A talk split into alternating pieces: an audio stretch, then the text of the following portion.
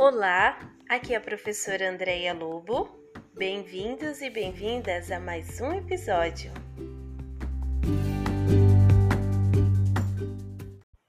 A fábula de hoje será narrada pela professora Conceição.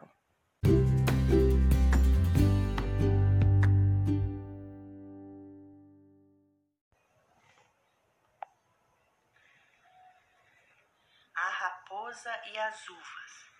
Fábulas de Esopo. Uma raposa esfomeada passou por uma latada e viu uns cachos de uvas muito apetitosos. Estas uvas parecem muito suculentas, pensou ela.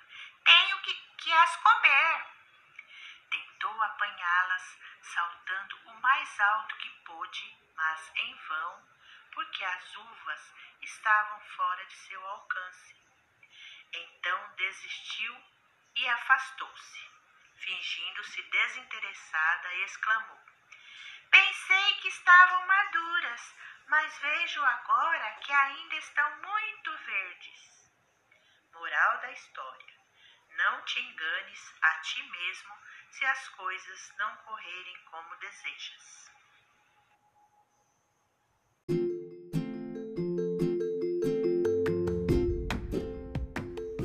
Esperamos que tenham gostado.